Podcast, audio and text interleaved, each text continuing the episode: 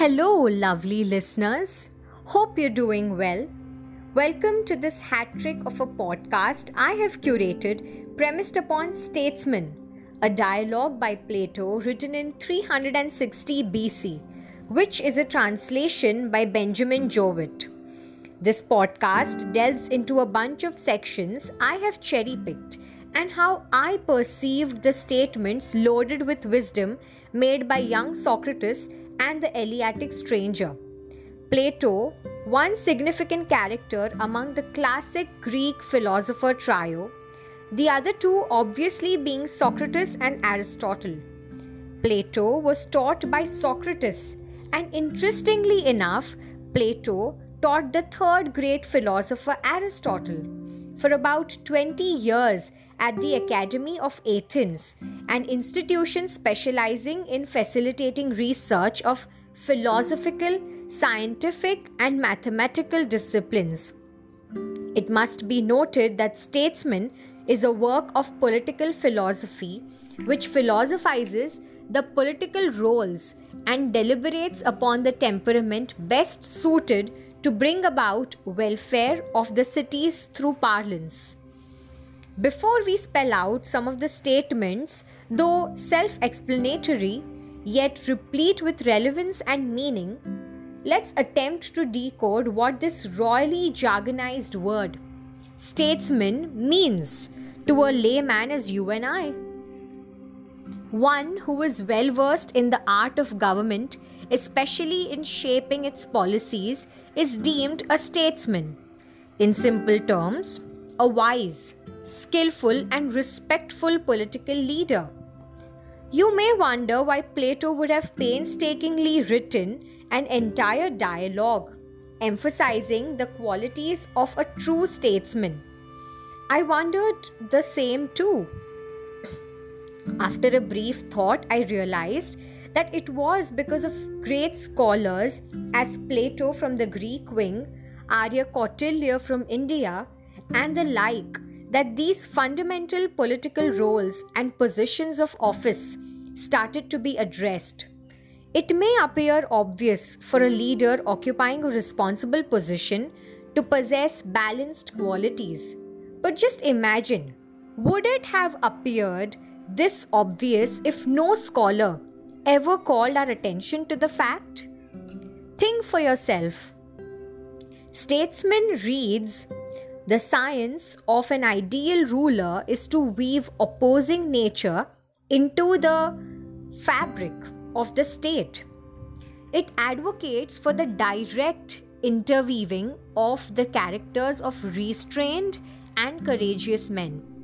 The courageous are deficient in justice and caution, but excel in boldness of action, while the self restrained officials are exceedingly careful just, and conservative. However, they lack keenness, a certain agile, active boldness. Unless both these qualities are present, it is impossible for a state to be entirely prosperous in public as well as private matters. The Eleatic stranger asks young Socrates if existence of excess beyond the standard of the mean and of inferiority to the mean, whether in words or deeds, acts as the distinguisher between good men and bad. Along the conversation, it turns out that when they preserve the standard of the mean, all their works are good and beautiful. Hence, it is established that the temperament of statesmen is a balance between boldness and self restraint. I quote Politics is an art like medicine or weaving, except it is concerned with a science of maintaining the health of the state. End quote. How brilliantly could this parallel be drawn? Comparing politics to art is quite a glorious spin, I must say. The stranger further catches young Socrates off guard by asking if arithmetics and certain other kindred arts are merely abstract knowledge wholly separate from action? Rightly so, since we have never seen trigonometry and theorems materialize in front of our eyes. So, logically speaking, they must be coded under abstract knowledge.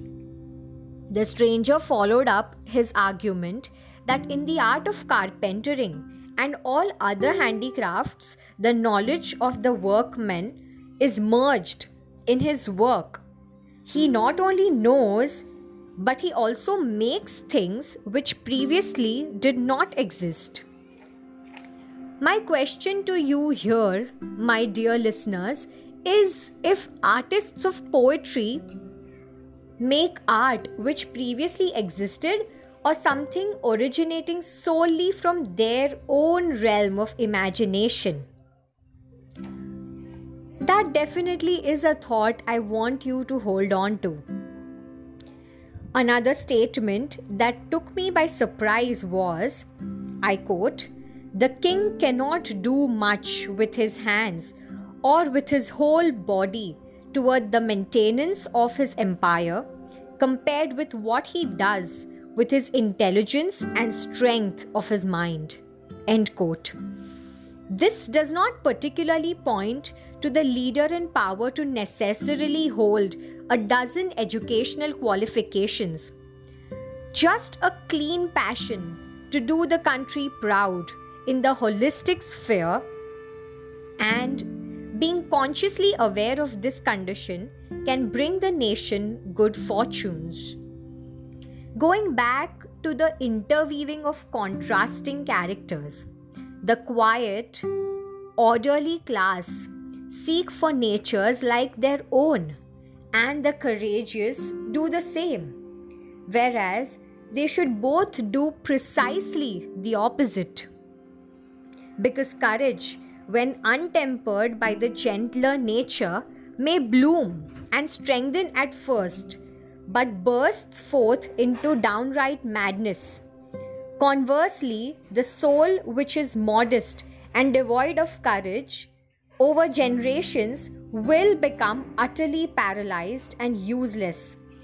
The web of political action is completed by a direct intertexture of the brave and mellow natures as the royal science draws the diverse minds into a communion.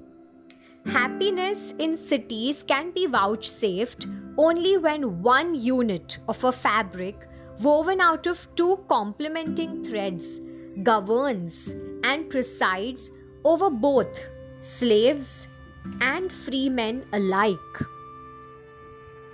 That's pretty much all I've got for today's podcast on statesmen.